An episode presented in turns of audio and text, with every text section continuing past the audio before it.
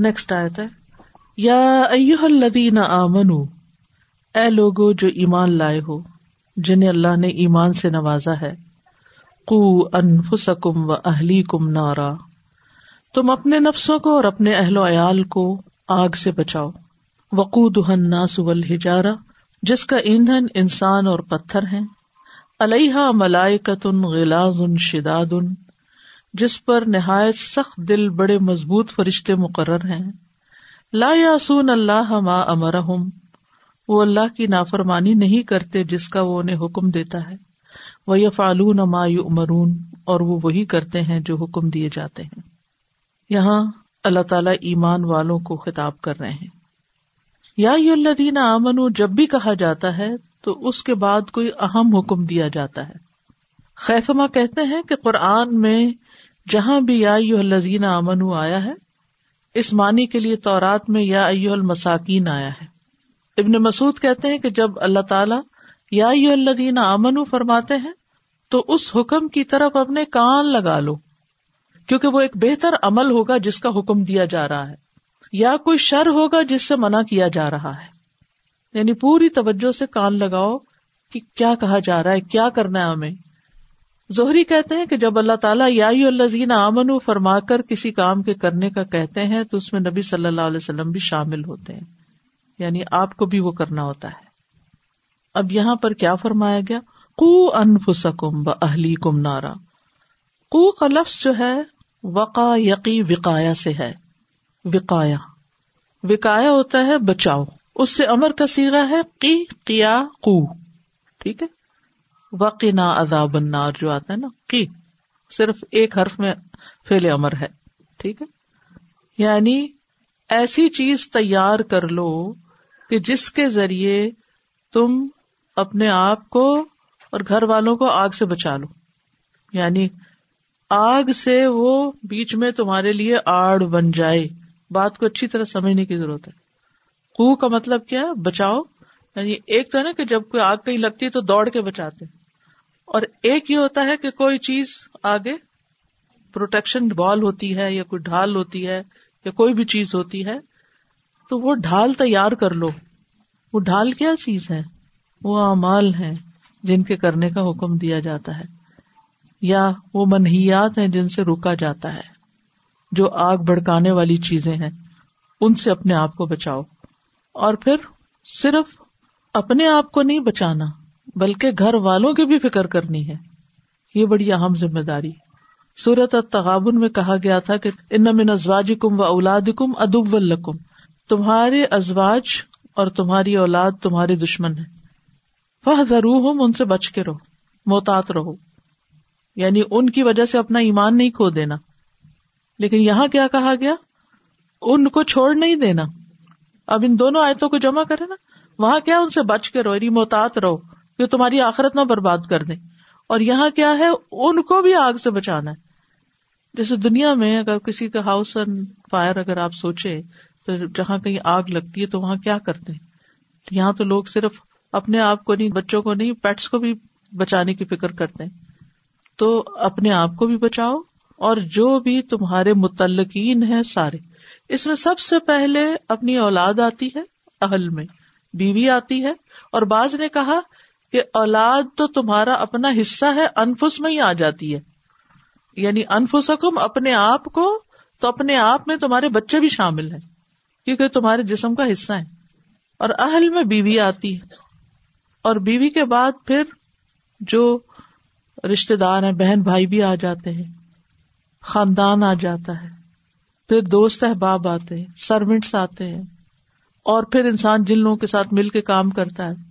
جو اس کے دائرہ کار میں لوگ آتے ہیں۔ ان سب کی فکر کرنی چاہیے۔ اپنی فکر اطاعت کر کے۔ کو انفسکم، اپنے آپ کو بچاؤ یعنی اللہ کی اطاعت کر کے بچاؤ۔ اللہ کی فرما برداری کر کے بچاؤ۔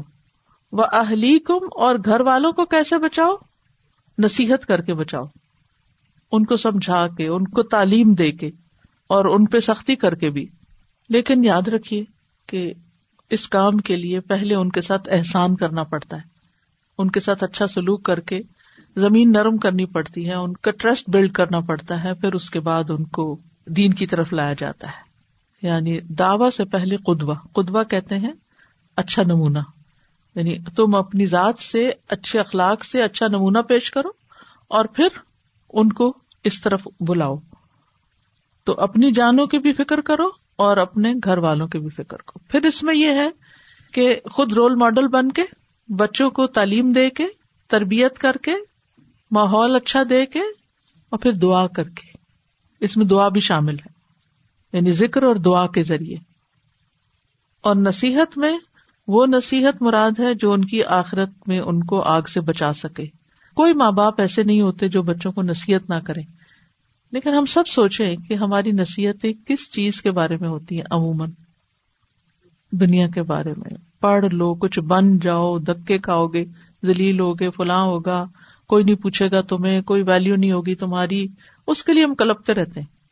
لیکن اس آگ کی فکر کم ہی کرتے ہیں، جس سے اللہ نے بچانے کے لیے کہا ہے کہ یہ تمہاری ذمہ داری ہے۔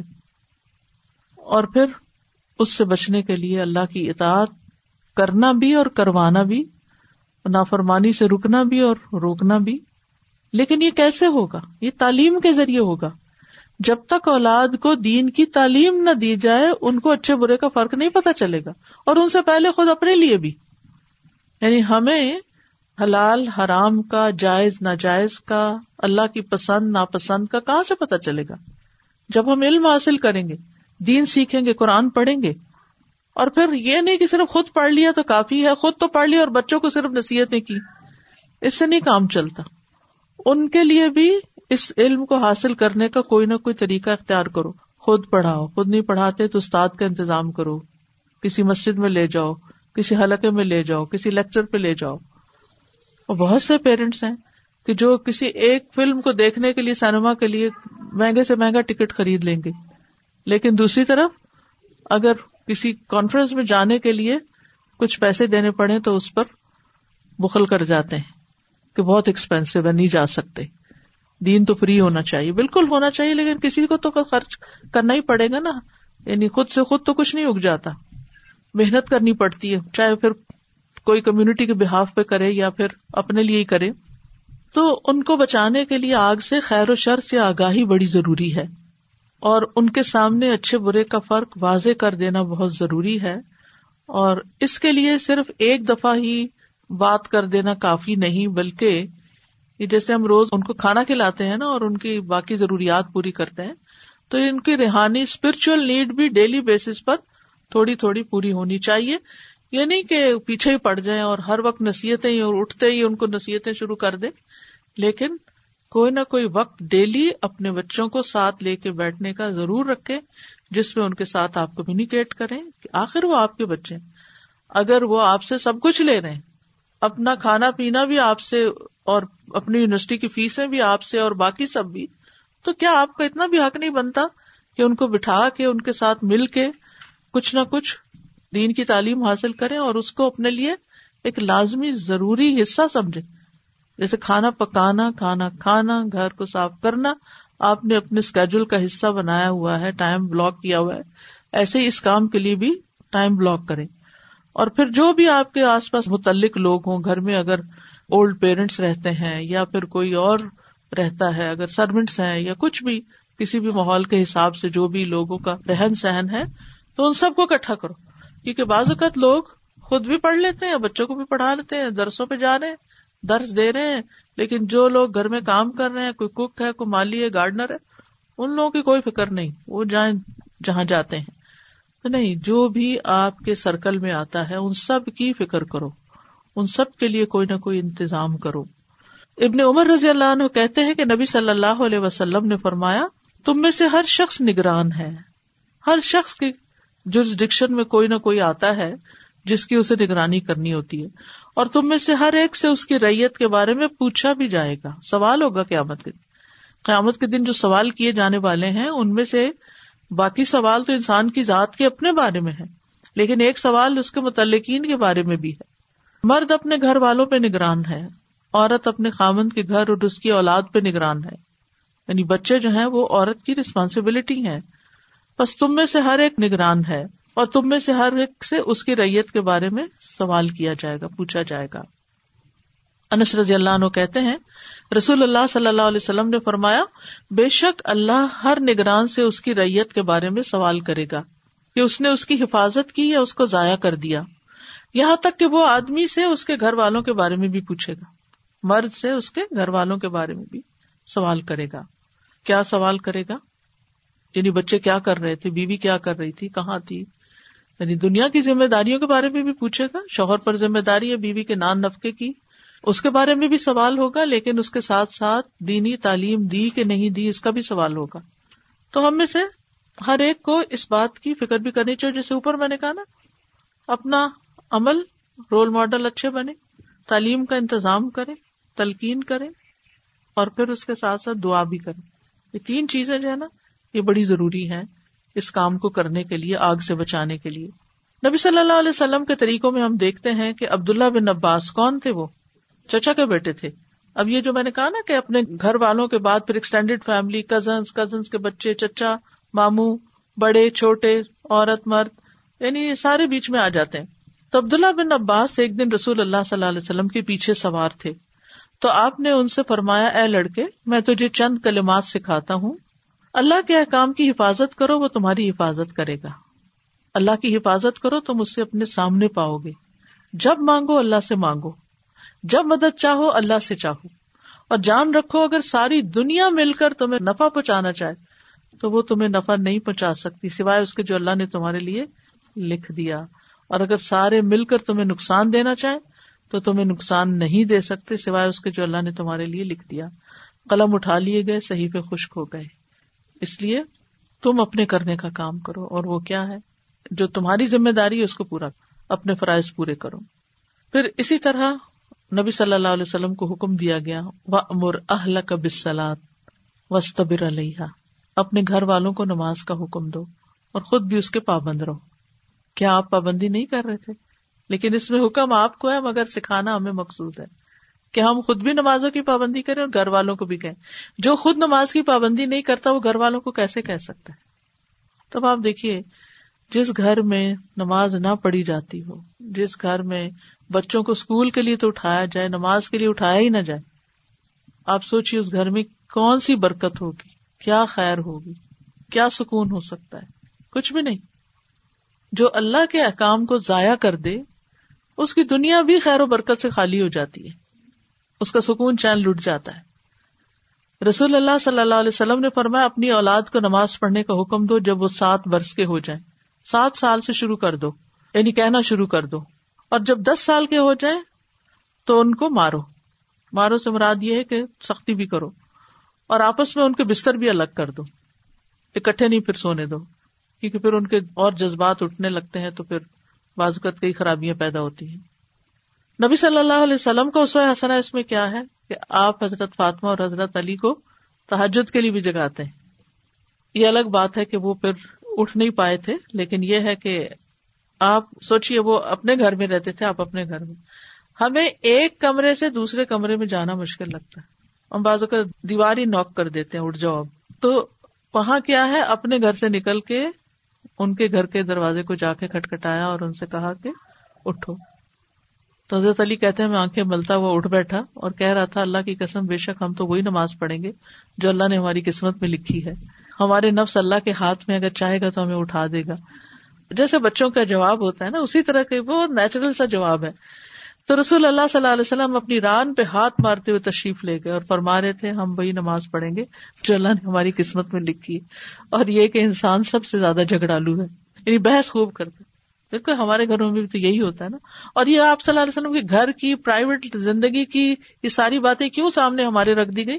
کہ جب ہمارے بچے اس طرح کی کوئی بات کریں تو ہم اس پہ ناراض نہ ہو اس پہ پریشان نہ ہو اور اب اس کی حضرت علی رضی اللہ تعالیٰ عنہ کرم اللہ وجہ نمازوں کے پابند تھے، ساری چیزیں تھی بہت خوبیاں تھیں۔ لیکن یہ ہے کہ تحجد کے لیے ظاہر ہے کہ ہر ایک پر فرض نہیں تھے۔ آپ صلی اللہ علیہ وسلم تو لازم اٹھتے تھے، لیکن آپ کی ہرس کیا تھی کہ بچے بھی تحجد ادا کیا کریں۔ پھر اسی طرح آپ صلی اللہ علیہ وسلم سال بھر تو نہیں، لیکن رمضان کا جب آخری اشرا ہوتا تھا، تو اس وقت گھر والوں کو آخری دس راتوں میں راتوں کو بھی جگاتے تھے۔ جب رمضان کا آخری اشرا تھا، صحیح بخاری کی روایت ہے، تو نبی صلی اللہ علیہ وسلم اپنا تہبند مضبوط باندھتے یعنی کمر کس لیتے اور ان راتوں میں آپ خود بھی جاگتے اور گھر والوں کو بھی جگاتے تھے۔ پھر اسی طرح نیک کاموں میں بچوں کو ساتھ شامل کرنا چاہیے۔ اور اس کی مثال ابراہیم علیہ السلام ہے۔ جنہوں نے خانہ کعبہ کی تعمیر میں۔ اب نمازوں میں تو ساتھ ہیں، لیکن نیکی کے خیر کے، دین کے اور خدمت کے کام جو ہیں، مثلاً کسی مسجد کی صفائی ہو سکتی ہے، کہیں کوئی والنٹیئر کرنے کے لیے آپ جا رہے ہیں، تو بعض ماں باپ بچوں کو سوتا ہوا چھوڑ دیتے ہیں اور خود نیکی کے کام کرتے رہتے ہیں، جو کہ پھر وہ ہمارے رستے میں رکاوٹ بنتے ہیں، اٹھنے میں دیر لگاتے ہیں، ناشتے میں دیر لگاتے ہیں، ٹائم پہ پہنچنے نہیں دیتے۔ تو اس میں پھر ہم کہتے ہیں، چلو ٹھیک ہے پڑے رہو۔ تو یہاں پر ہم دیکھتے ہیں کہ حضرت ابراہیم علیہ السلام اپنے بچے اسماعیل علیہ السلام کو خانہ کعبہ کی تعمیر میں ساتھ لگاتے وہ انٹے اٹھا اٹھا کے پتھر اٹھا کے لا رہے تھے اور حضرت ابراہیم جو تھے وہ اوپر رکھتے چلے جا رہے تھے اور دیوار بنا رہے تھے۔ وہ ضرف ابراہیم القواعد من البیتی و اسماعیل ربنا تقبل منا ان کا انتسمی العلیم اور پھر حضرت اسماعیل کی جو تربیت ان کی والدہ نے کی تھی، اس کی بنا پر وہ کیسے مسلم تھے؟ کہ جب حضرت ابراہیم نے کہا کہ میں نے خواب دیکھا ہے کہ میں تمہیں ذبح کر رہا ہوں، تو انہوں نے کہا، یا ابت فل ماتو عمر۔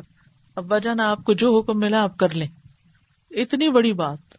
آج ہم اپنے بچوں کو اس سے کئی درجے چھوٹی بات بھی کہیں تو ہاں بھی کر دے اچھے سے مسکرا کے تو بڑی بات ہے۔ لیکن یہ ہے کہ اس میں اسماعیل علیہ السلام کی تربیت تو تھی، لیکن خود ابراہیم علیہ السلام کی جو اطاعت ہے اور فرما برداری ہے، اس کا بھی بڑا ہاتھ کیونکہ اللہ تعالیٰ جب بھی ان کی تعریف کرتے ہیں تو کیا فرماتے ہیں؟ حنیفن مسلم مسلم ہوتا سر اطاعت جھکا دینے والا۔ اللہ کا حکم ہے، ٹھیک ہے۔ مشکل ہے، آسان ہے، ٹھیک ہے۔ مجھے کرنا ہے۔ تو اگر آپ چاہتے ہیں کہ بچے آپ کے فرما بردار ہوں، اللہ کے فرما بردار ہوں، تو سب سے پہلے ہمیں اپنا جائزہ لینا ہے کہ کیا ہم اللہ کے فرما بردار ہیں؟ ہم وہ کر رہے ہیں جو ہمیں کرنا چاہیے۔ کیونکہ بعض اوقات وہ غلطیاں ہم نے بھی کی ہوتی ہیں جو ہم اپنے بچوں میں دیکھتے ہیں۔ تو اس وقت آیت کریمہ پڑھنی چاہیے۔ لا الہ الا انت سبحانک انی کنت من الظالمین۔ کہ اللہ، میں غلط کرتی رہی ہوں، میرے قصور ہے، میرے بچوں کو تو ہدایت دے دے۔ کہ بعض اوقات ہمارے اپنے منہ سے نکلی ہوئی باتیں ہوتی ہیں، جو ہم نے اپنے ماں باپ کو کہی بھی ہوتی ہیں، یا اور اسی طرح کی چیزیں۔ پھر یہ ہے کہ تربیت میں دونوں چیزیں بڑی ضروری ہیں۔ ایک طرف پیار بھی اور محبت بھی اور ٹرسٹ بلڈ کرنا اور دوسری طرف ڈسپلن بھی اور سختی بھی۔ کیونکہ انسانی نفس جو ہے نا، وہ بہت ایڈوانٹیج لے جاتا ہے۔ جب وہ دیکھتا ہے نا کہ ماں باپ کو کچھ بھی نہیں کہتے، بڑے ہی سافٹ ہیں، تو پھر وہ کہتے چلو اپنی مرضی بھی کر لو۔ انہوں نے کہنا تو کچھ ہے نہیں۔ تو ان کو یہ پتا ہونا چاہیے کہ اگر ہم نے اپنی لمٹس کراس کی، حد سے آگے لائن سے دوسری طرف چلے گئے، تو پکڑ بھی ہوگی۔ اس کے کانسیکوینس بھی ہیں۔ اور پھر خاص طور پر بچوں کو اللہ سے ڈرنے کی تلقین، آخرت کے عذاب سے بچنے کی تلقین۔ کیونکہ بعض اوقات ہم ان کو اپنے سے ڈراتے رہتے ہیں، یا دنیا کے کسی نقصان سے ڈراتے ہیں۔ لیکن اصل چیز کیا ہے؟ آخرت کی فکر ان کے دلوں میں ڈالنا اور اللہ کا ڈر ڈالنا۔ پھر اسی طرح مینر سکھانا۔ عمر بن نبی سلمہ کہتے ہیں، میں بچہ سا تھا اور رسول اللہ صلی اللہ علیہ وسلم کی پرورش میں تھا، یہ امر سلمہ کے بیٹے کھاتے وقت میرا ہاتھ برتن میں چاروں طرف گھومتا تھا۔ تو آپ نے فرمایا، بیٹے، بسم اللہ پڑھ لیا کرو، اپنے دائیں ہاتھ سے کھایا کرو، برتن میں وہاں سے کھایا کرو، جو جگہ تم سے قریب ہو۔ چنانچہ اس کے بعد میں ہمیشہ اسی ہدایت کے مطابق کھاتا رہا۔ یعنی صرف نماز روزہ ہی نہیں سکھانا چاہیے، ادب، آداب بھی سکھانے چاہیے، مینرز بھی سکھانے چاہیے۔ پھر اچھے اخلاق کی تعلیم دینا، جو لقمان علیہ السلام نے اپنے بیٹے کو دی تھی۔ کیا کیا چیزیں تھی اس میں؟ یا بنائی عقب السلاد و امر بل عرف ونہا انل منکر نیکی کا حکم دو، برائی سے روکو دعوی کی ٹریننگ دے رہے ہیں۔ یعنی صرف یہ نہیں کہہ رہے کہ تم خود اچھا کرو، برے سے رکو، بلکہ دوسروں کو بھی حکم دو۔ وسفر علامہ سابق اور اگر کوئی تکلیف پہنچے تو میں اس رستے میں صبر کرو۔ ان دال کا میں نظم العمور یہ بڑی ہمت کے کاموں میں سے اور کیا نہ کرو، ولا تو سیر خدا کا لناس لوگوں سے منہ پھیر کے بات نہ کرو۔ بد اخلاقی نہ دکھاؤ۔ آج ہمارے بچے ہماری طرف دیکھ کے بات کرنا گوارا نہیں کرتے۔ ادھر ادھر دیکھتے رہتے ہیں۔ تو یہ بھی انہیں سکھانے کی ضرورت ہے کہ کسی سے بھی بات کرو تو توجہ سے۔ خود نبی صلی اللہ علیہ وسلم کی سنت کیا تھی؟ کہ جس سے بات کرتے تھے پوری طرح اس کی طرح متوجہ ہو جاتے تھے۔ آج کل ہم خود فون پہ ہوتے ہیں اور انسٹرکشن ان کو دے رہے ہوتے ہیں۔ جب خود ہی نہیں دیکھ رہے ان کی طرف تو پھر وہ ہمیں کہاں سے دیکھیں گے؟ پھر اسی طرح یہ ہے کہ اور کیا کہا تھا؟ ولا تم شف الرد مرحا۔ زمین میں اکڑ کے نہ چلو۔ ان اللہ حب اللہ مختال فخور۔ اللہ کسی خود پسند، فخر کرنے والے، اکڑنے والے کو پسند نہیں کرتا۔ وقصد فی مشیق، چال پہ بھی توجہ کہ چلو کیسے؟ اپنی چال میں میانہ ربی رکھو۔ وقت من سوت اپنی آواز نیچی رکھو۔ ان انکر السوات لسوت الحمیر بدترین آواز گدی کی آواز ہوتی ہے۔ پھر اسی طرح نبی صلی اللہ علیہ وسلم جو کہ حضرت عائشہ کی شادی چھوٹی عمر میں ہو گئی تھی تو جہاں کہیں کوئی ضرورت پیش آتی وہ ان کو بھی سکھاتے تھے جب کچھ یہود آئے اور انہوں نے آپ کو سلام غلط طریقے سے کہا تو آپ نے ان کی اصلاح کر دی، تربیت کر دی۔ پھر اسی طرح حلال حرام کی تمیز سکھانا۔ رسول اللہ صلی اللہ علیہ وسلم کے پاس کھجور کے کٹنے کے وقت کھجور کا پھل لایا جاتا۔ کبھی یہ شخص اپنی کھجور لے کر آتا اور کبھی دوسرے کی لے کر آتا۔ یہاں تک کہ آپ کے پاس کھجور کا ڈھیر لگ جاتا۔ تو ایک موقع پر حضرت حسن اور حسین ان کھجوروں سے کھیلنے لگے۔ اور ان میں سے ایک نے کھجور لی اور اپنے منہ میں ڈال لی۔ جب آپ نے اس کی طرف دیکھا تو اس کے منہ سے نکال لی اور فرمایا، تمہیں نہیں معلوم کہ آل محمد صدقہ نہیں کھاتے۔ ان صدقے کی کھجورے یہ تم نے نہیں کھانی۔ اور وہ چھوٹے سے تھے، بچے ہی تھے، لیکن ان کو حلال حرام کی تمیز سکھا دی۔ تو بچپن سے ہی بچوں کو خیر، شر، حلال، حرام، جائز نہ جائز کی تعلیم دینی چاہیے۔ پھر غلط کام پر اصلاح کرنا۔ حضرت عائشہ کہتی ہیں کہ نبی صلی اللہ علیہ وسلم جب اپنے گھر والوں میں سے کسی کے بارے میں مطلع ہوتے کہ اس نے کوئی جھوٹ بولا ہے، تو آپ اس سے اس وقت تک اعراض کرتے، بات نہیں کرتے تھے جب تک کہ وہ اس سے توبہ نہیں کر لیتا تھا یا وہ سوری نہیں کر لیتا تھا دوسرے لفظوں میں۔ تو بہرحال یہ مختصراً چند باتیں ہیں کہ جو خود کو اور گھر والوں کو آگ سے بچانے کے لیے ضروری ہے اپنی ذاتی اصلاح، ذاتی تزکیہ، گھر والوں کو تعلیم و تربیت دینا اور ان کی اصلاح کرنا، پھر رشتے داروں کو پھر دوستوں کو، متعلقین کو۔ اور پھر یہ کہ ان ساری چیزوں میں صرف ایمان ہی نہیں، عقیدے کی اصلاح نہیں، صرف عبادات ہی نہیں، اخلاق کی تعلیم بھی اور باقی مینرز اور آداب، یہ ساری چیزیں سکھانے کی ہے کیونکہ بعض اوقات انسان نماز، روزہ تو کرتا رہتا ہے، لیکن بد اخلاقی کی وجہ سے جہنم میں جا پڑتا ہے۔ تو ان چیزوں کی بھی تعریف۔ پھر اسی طرح سب کے ساتھ رحم، ہمدردی اور محبت، ادب، آداب کا معاملہ۔ جیسے ایک عورت جو تھی، بہت زیادہ نفلی عبادات بھی کرتی، نماز، روزہ سد کا خیرات۔ لیکن بلی کو اس نے مار دیا تھا بھوکے، تو اس کی وجہ سے اس کے لیے جہنم کی وعید سنائی گئی۔ تو مطلب دین کو اوور آل جیسے قرآن مجید میں آتا نا، یا الزین امن اد خلوف اس سل میں فتح دین میں پورے کے پورے داخل ہو جاؤ۔ اور اس پورے کے پورے داخل ہونے میں پھر حیا کی تعلیم بھی، کہ لباس درست پہنو۔ اب یہ تو نہیں نا کہ ہم خود ابایا پہنے میں ہوں اور ہمارے بچے جو ہیں وہ سر پہ اسکاف بھی نہ لیں۔ ہم مسلمان ہیں، ہماری ایک آئیڈینٹی ہونی چاہیے اور اس کی بھی ہمیں فکر کرنی چاہیے اور ان کو بتاتے رہنا چاہیے۔ کیونکہ اگر کوئی بتائے گا نہیں تو پھر تو اپنی مرضی کریں گے۔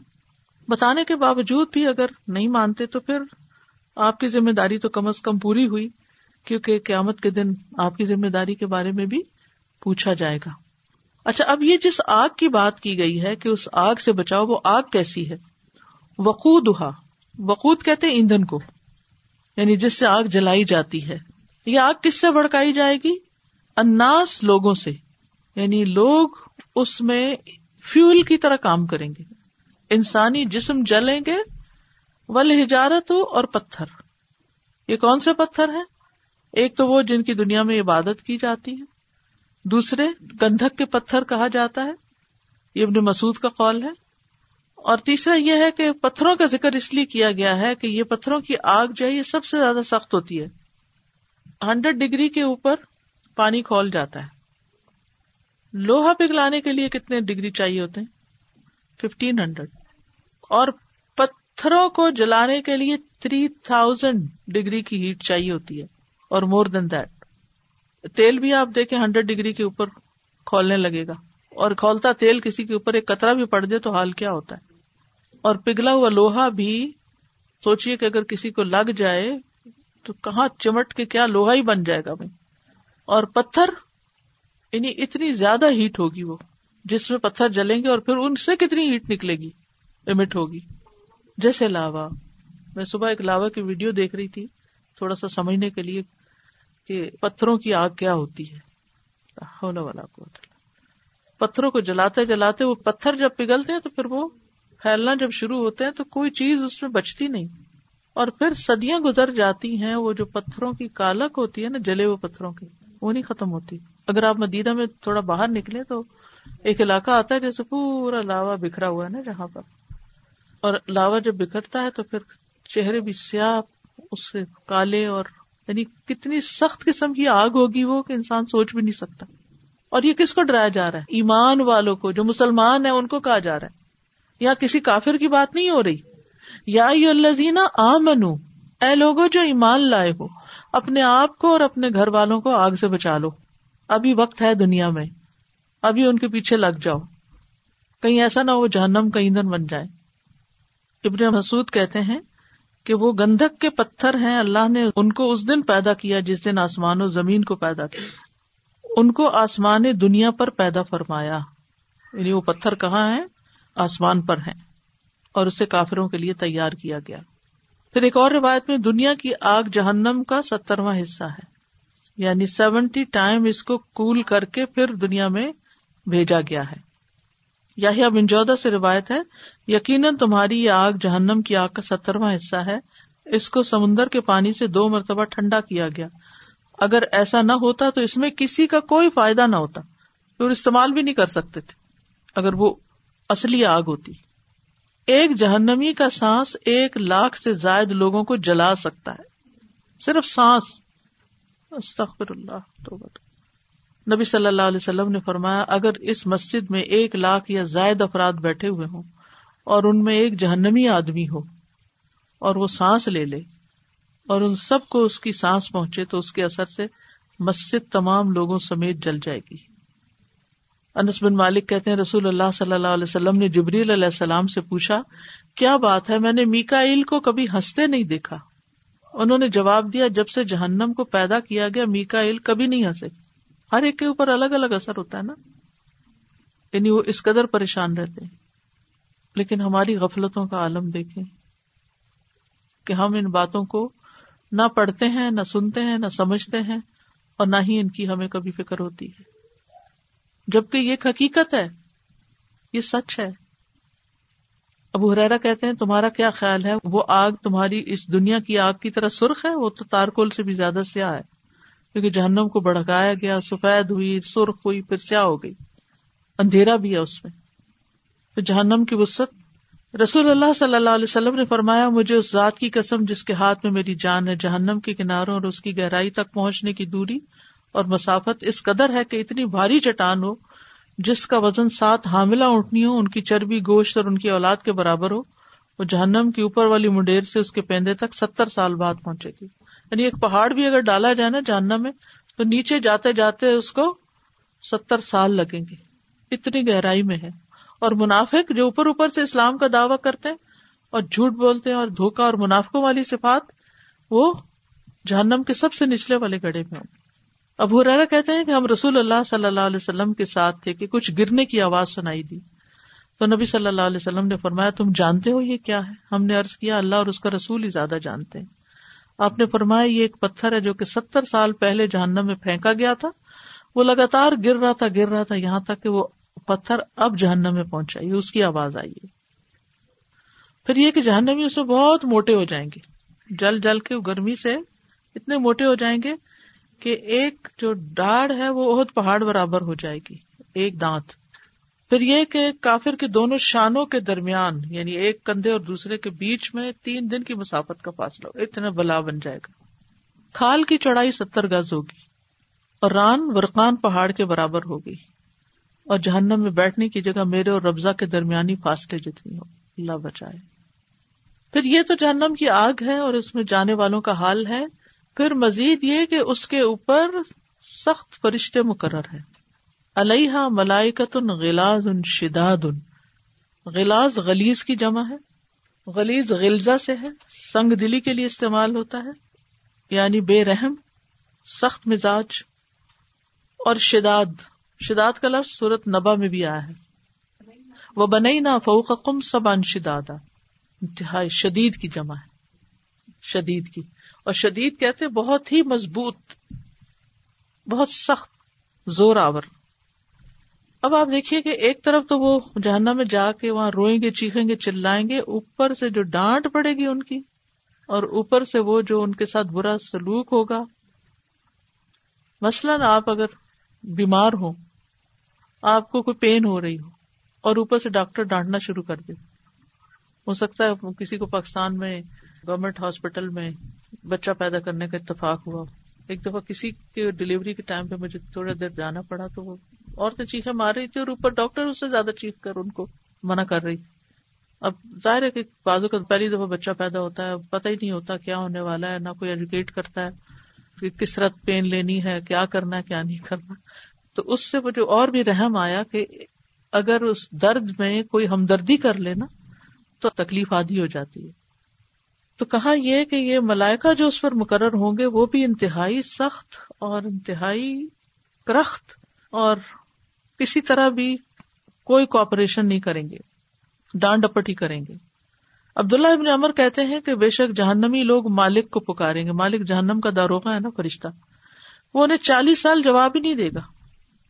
پھر کہے گا تم یہی ٹھہرنے والے ہو۔ پھر وہ اپنے رب کو پکاریں گے کہ رب ہمیں یہاں سے نکال۔ اگر ہم نے دوبارہ ایسا کیا تو ہم ظالم ہوں گے۔ تو وہ انہیں دنیا کی طرح جواب نہیں دے گا۔ پھر فرمائے گا زلیل ہو کر یہیں پڑے رہو۔ اور تم کوئی بات نہ کرو۔ پھر لوگ مایوس ہو جائیں گے۔ نکل نہیں سکتے۔ خصوصاً وہ سزائیں جو ہمیشہ کی ہیں، اللہ ان سے بچائے۔ اللہ تعالیٰ محفوظ رکھے۔ اس لیے ہمیں وہ ساری چیزیں، وہ سارے کام جن پہ جہنم کی سزا سنائے گی چھوڑ دینے چاہیے۔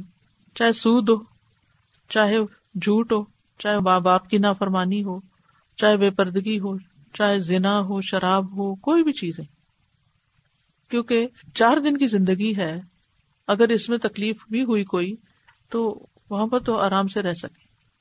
اور جو آخرت کے فائدے کے لیے دنیا کی تکلیف برداشت کر لے گا، وہی عقل مند ہے۔ تو یہاں اللہ سبحان تعالی ایمان والوں کو خاص طور پر نام لے کے یا یو اللہ زینا منو کو انفسکم و اہلی کم نارا وقود الناس والحجارا علیہ ملائکت غلاز شداد لا یاسون اللہ ما امرہم و یف ما یؤمرون اور وہ وہی کرتے ہیں جو حکم دیے جاتے ہیں یعنی کام کو اس کے وقت پر کرتے ہیں نہ ڈیلے کرتے ہیں نہ پہلے کرتے ہیں اس میں اضافہ یا کمی نہیں کرتے اس کی مخالفت نہیں کرتے وہ اللہ تعالی کے انتہا درجے کے فرما بردار ہے کیونکہ جب کوئی تکلیف ہوتی ہے نا، تو انسان کو کوئی سفارشی مل جائے، کوئی مددگار مل جائے، کوئی اس کے دل کا حال سننے والا مل جائے، تو کچھ نہ کچھ ریلیف مل جاتا ہے۔ جہنمی اتنا چیخیں گے، اتنا روئیں گے کہ کسی کے کان بڑی آواز سنائی نہیں دے گی۔ ایک دوسرے کو بھی پکاریں گے تو لان تان ہی کریں گے، ایک دوسرے کو گالیاں دیں گے اور ایک دوسرے کو بلیم کریں گے۔ تم نے ہمیں جہنم میں گرایا، آپس میں بھی وہاں کے رہنے والے رحم نہیں کریں گے۔ ماں، اولاد، کوئی کسی کو نہیں پوچھے گا، بلکہ الٹا ان کے گربان پکڑیں گے کہ ہم سے پہلے ان کو اور سزا دیں۔ انہوں نے ہمیں نہیں بتایا۔ جو ماں باپ اپنے بچوں کو نہیں بتاتے، تو وہ بچے قیامت کے دن ماں باپ کا گلا پکڑیں گے۔ تو اس لیے بہت ضروری ہے کہ ہر ایک ہم میں سے اپنے فریضے سے آگاہ ہو اور اس کو ادا کر دے۔ اور اس کی فکر بھی کرے اور اس کے لیے شروع میں جو چیزیں میں نے بتائی نا، اپنے عمل کو تبدیل کرے رول ماڈل بنے۔ اور دوسرے تعلیم کا انتظام کرے اور تیسرے دعا کا انتظام کرے اور اس میں صبر سے کام لے، جلدی نہ کرے کہ آج ہم نے دو باتیں کہی ہیں اور کل وہ کر کے کیوں نہیں دکھائی دے رہے؟ يا أيها الذين آمنوا قوا أنفسكم وأهليكم نارا قوا أنفسكم وأهليكم نارا وقودها الناس والحجارة وقودها الناس والحجارة عليها ملائكة غلاظ شداد لا يعصون الله لا يعصون الله ما أمرهم ويفعلون ما يؤمرون. بعض اوقات نا ہم اپنے بچوں سے ڈرنے لگتے ہیں. یہ مائنڈ کر جائیں گے، یہ ہمیں چھوڑ جائیں گے، یہ ہمیں پوچھیں گے نہیں. ان کو برا لگ جائے گا. لیکن آج ان کی ناراضگی سے جو ڈرتے ہیں، جو کل وہ ہم پہ چلائیں گے اور ناراض ہوں گے، وہ تو ہم سوچ بھی نہیں سکتے پھر. تو اس لیے اس بات کی فکر نہیں کرنی۔ بہت اخلاص سے دعا کر کے اور ان سے بات کرنی چاہیے کہ دیکھو تم سارا کچھ کر رہے ہو، میں بہت خوش ہوں، سارے اچھے کام ہے لیکن دین بھی سیکھو۔ اس کے لیے وقت نکالو۔ اور یہ بار بار بار بار تکرار کے ساتھ کہتے رہنا چاہیے۔ چاہے وہ کہ آپ ہر روز یہی بات کرتی ہیں، آپ سے جب ملتے ہیں، آپ یہی نصیحت کرتی ہیں۔ کوئی پتہ نہیں کس دن، کس وقت کی کون سی نصیحت ان کے کام آ جائے۔ یہ انسانی فطرت ہے۔ کہ وہ نصیحت کو پسند نہیں کرتا، کوئی بھی کرے۔ چاہے بعد میں وہ ریئلائز بھی کرے، لیکن اس وقت اس کو بری لگتی، کڑوی لگتی۔ لیکن دوا تو کڑوی ہوتی ہے نا۔ سرجری تو تکلیف دہ ہی ہوتی ہے۔ شفا کے لیے تو انسان کو تکلیف سے گزرنا ہی پڑتا ہے۔ نو پین نو گین میں یہ کہہ رہی تھی کہ ایک نیا ٹرینڈ جو بہت زیادہ بچوں میں پڑ گیا نا، کہ ہماری لائف میں انٹرفیئرنس نہ کرو اور بس ہمیں پتا ہے ہم کیا کرنا چاہ رہے ہیں۔ اور یہ خالی اپنے بچوں کی نہیں بات ہے، بہن بھائیوں میں بھی۔ آس پاس آپ دیکھ لیں، ایک چل پڑی ہے یہ ریت کہ بس don't interfere in each other اور اپنے مشورے اپنے پاس رکھا کریں۔ کبھی کسی کو کوئی نصیحت کرے یا کچھ کرے۔ تو میں یہ سوچی تھی کہ میں بھی پچھلے دنوں کوئی بات اسی قسم کی کر رہی تھی کہ میں نے کہا، دیکھیں جب بچپن میں مائیں چھوٹی سی بات ہوتی تھی کہ فریج بند کر دو۔ فریج کھول کے کھڑے رہتے تھے، دیکھنے۔ تو فریج کو دیکھتے جا رہے ہیں بچے کہ کیا کھائیں۔ اور مائیں چیخنا شروع کر دیتی ہیں، بند کر دو، بند کر دو، یہ خراب ہو جائے۔ وہ آج بھی جب ہم وہ کام کرتے ہیں، چاہے کچن میں کھڑے ہیں، اور یہ میرا خیال میں سارے اگری کریں گے کہ وہ باتیں ہمارے مائنڈ میں ابھی بھی ہیں کہ یہ نہ کرو، یہ نہ کرو۔ میں نے اس طرح سے اب سوچنا شروع کر دیا کہ ٹھیک ہے، آپ اچھے طریقے سے جس طرح بھی آپ یہ پہنچا دیں بات کسی طرح۔ دوسری بات مجھے جو مائنڈ میں آ رہی تھی وہ تھی ملائکہ کی۔ یوزلی ملائکہ نا رحمت کے فرشتے ہوتے ہیں اور مدد کرنے کے لیے آتے ہیں۔ انسانوں کی بھی مدد کرتے ہیں۔ یہاں پر جو ان کی کوالٹی بتائی گئی غلاز ان شداد ان اور وہ بہت سخت ہیں اور وہ پھر اللہ یعنی کے ہم حکم سے۔ اپنے زبان میں ملائکہ فرشتے کو معصوم اور ہاں جی۔ بہت کائنڈ کائنڈ ہارٹیڈ ہارٹیڈ سمجھتے ہیں۔ جی۔ لیکن ظاہر جان بھی وہی لیتے ہیں۔ اٹس ناٹ ایزی سادہ آئی تھنک میرے ذہن میں جو بہت بار بار آ رہا ہے وہ جو انفسا کم ہے نا کہ اپنے آپ پہ کام کرنے کی بہت ضرورت ہے۔ ایسا لگتا ہے جیسے کہ اخلاص جو ہم شاید کنوے کرنا چاہتے ہیں وہ آتا ہی نہیں جب تک کہ خود امبوڈیمنٹ ہم اس کا نہیں بن جاتے۔ اینڈ دین نبی صلی اللہ علیہ وسلم کی سیرہ میں آئی تھنک میں دیکھوں اگر صلی اللہ علیہ وسلم اور جو اطراف میں ان کے بچے ہیں کوئی بھی وہ کوئی بار بار جیسے اپنے عباس کی آپ نے بات کی وہ کتنی دفعہ کون سی ایسی بات کہہ رہے ہیں اور بار بار ریپیٹ ہی کر رہے ہیں۔ صحابہ نے اس کو عمل بھی کر لیا اس پہ انہوں نیریٹ بھی کیا یاد بھی رکھا۔ لیکن آئی تھنک وہ جو بات کی اہمیت کو بھی ہم آئی تھنک سمجھے کہ ہم جو بات جس طرح کرتے ہیں وہ رجسٹر کرتے ہیں۔ لیکن آئی تھنک وہ جو حکمت ہے اللہ تعالیٰ ہم سب کو سکھائیں کہ ہم انڈر ایسٹیمیٹ اپنی بات کو بھی نہ کریں۔ کیونکہ ہم ریپیٹ کر کر کے اس کی افادیت بھی آئی تھنک۔ جی وہ بھی زائل ہو جاتی ہے۔ تو اللہ تعالیٰ ہی بس ہمیں حکمت دے، پروردگار ہمیں بھی کلاس دیں جی میں اسی آیت پہ فوکس کر رہی تھی، یہاں سے جو آخری ہے یاسون سے۔ اللہ سبحانہ تعالیٰ یہ بھی کہہ سکتے تھے کہ وہ نافرمانی نہیں کرتے اللہ کے حکم کی، تو بھی ہمیں بات سمجھ آتی۔ لیکن اللہ سبحانہ تعالیٰ نے یہاں پہ یہ بھی کہا اور ساتھ میں یہ بھی کہا کہ وہ کرتے ہیں جس کا ان کو حکم دیا جاتا ہے۔ بات کو اور زیادہ فوکس کرنے کی تاکہ ہم سمجھے اس بات سے۔ ایک تو یہ کہ وہ نافرمانی نہیں کرنی، پھر جو حکم دیا جائے وہ بھی ساتھ میں کرو۔ تو یہ بات مجھے بہت اچھی لگی تھی۔ استاد بچوں کی جو آپ نے بات کہی، اور مطلب یہ میرا خیال ہے ہم سب کا پرابلم ہے کہ ہم کہتے ہیں اور وہی بات کہ کتنا کہیں کہ وہ ایک ٹائم آتا ہے کہ اس کا اثر ہی ہونا بند ہو جاتا ہے، یا پتہ نہیں بعد میں کبھی ہو نہ ہو۔ جو ڈریسنگ ہے بچوں کی، باقی وہ اوور آل ٹھیک ہوتے ہیں، لیکن وہ پیئر پریشر ہے یا کیا ہے، وہ ڈریسنگ جو ہے ان کی، وہ ٹھیک نہیں ہو پاتی۔ تو اس کے لیے کیا کریں؟ مطلب کیا حکمت ہے؟ کس طرح اس کو؟ دیکھیں، اگر ایمان مضبوط ہوگا نا تو وہی سب کچھ ٹھیک ہو سکتا ہے۔ یہ ایسے ہی ہے جیسے ایک انسان اچھی غذا کھاتا ہے، لیکن ساتھ کچھ بد پرہیزیاں ایسی کرتا ہے کہ وہ بد پرہیزی اچھی غذا کو بھی ڈبا دیتی ہیں۔ اس بارے میں جو احادیث ہیں اور جو آیات ہیں، ان سب کو اگر جمع کر لیں اور ایک دفعہ پڑھوا دیں کہ کیا کہا گیا ہے۔ اور پھر آپ دیکھیے کہ ڈریس صرف یہ نہیں ہوتا کہ ہم نے پیئر پریشر سے ایسا ڈریس پہن لیا تو کوئی بات نہیں، خیر ہے، ہم نماز بھی تو پڑھتے ہیں کچھ۔ پھر جب نماز ہم پڑھنے لگتے ہیں، اسی ڈریس میں تو نماز نہیں ہوتی، کیونکہ وہ نماز کے تقاضے نہیں پورے ہوتے۔ پھر جب ہم بازار میں ہوتے ہیں تو ہم تو جیسے بھی جا رہے ہیں، لیکن جو جو مرد دیکھتے ہیں اور جو وہ گناگار ہوتے ہیں، ان کا گناہ بھی سر پہ پڑتا ہے۔ تو وہ صرف ایک نافرمانی نہیں ہے، وہ دوسروں کو بھی افیکٹ کر رہی ہے۔ اور وہ کئی خرابیوں کا باعث بھی بنتی ہے۔ تو اس لیے اللہ کا کوئی بھی حکم، اب یہ جو مسلمات کانتات مومنات، یہ ایک مومن عورت کی خوبیاں جو ساری بتائی گئی ہیں، اچھی عورتوں کی یہ خوبیاں بتائی گئی ہیں، تو مومنات میں بھی اللہ کے احکامات کی تصدیق کرنے والی ہیں۔ کہ جو کہا گیا اس کو سچ ماننے والی ہے کہ یہ بھی اللہ ہی کا حکم ہے، یہ بھی ایسے ہی ہے جیسے نماز کا حکم ہے۔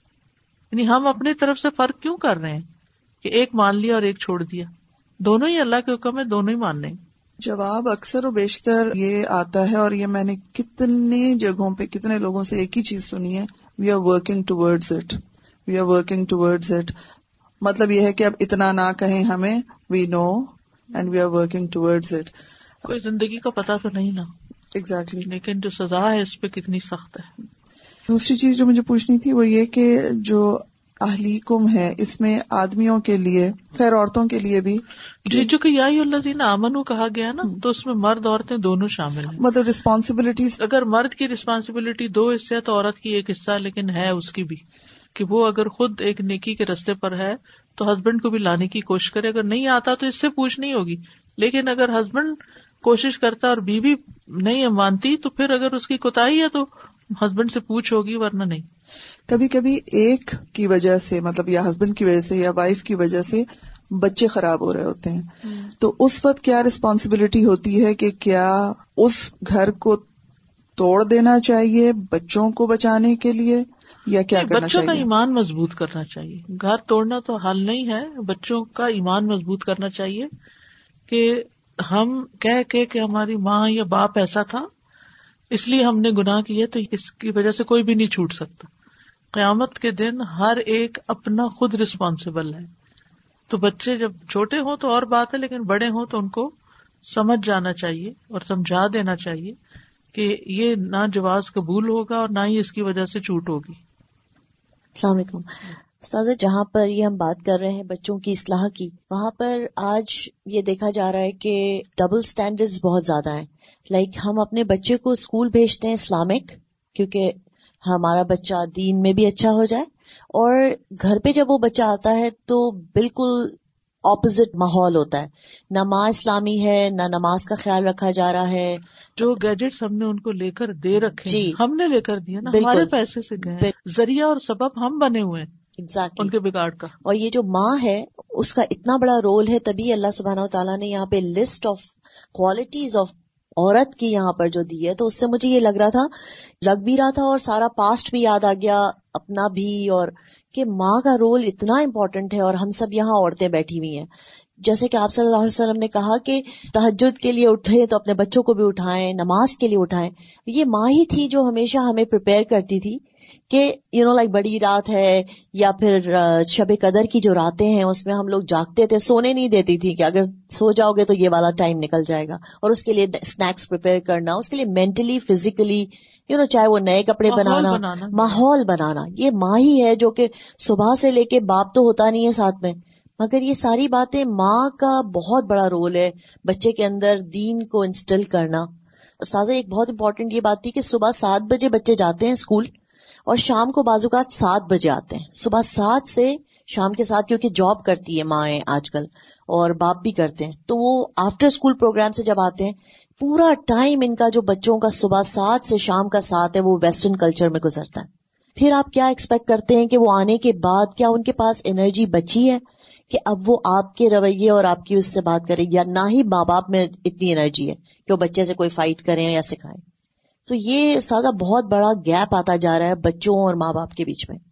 سوال یہ تھا کہ کیا بچوں کو آج کل ہر چیز کے لیے وہ انسینٹیو چاہتے ہیں؟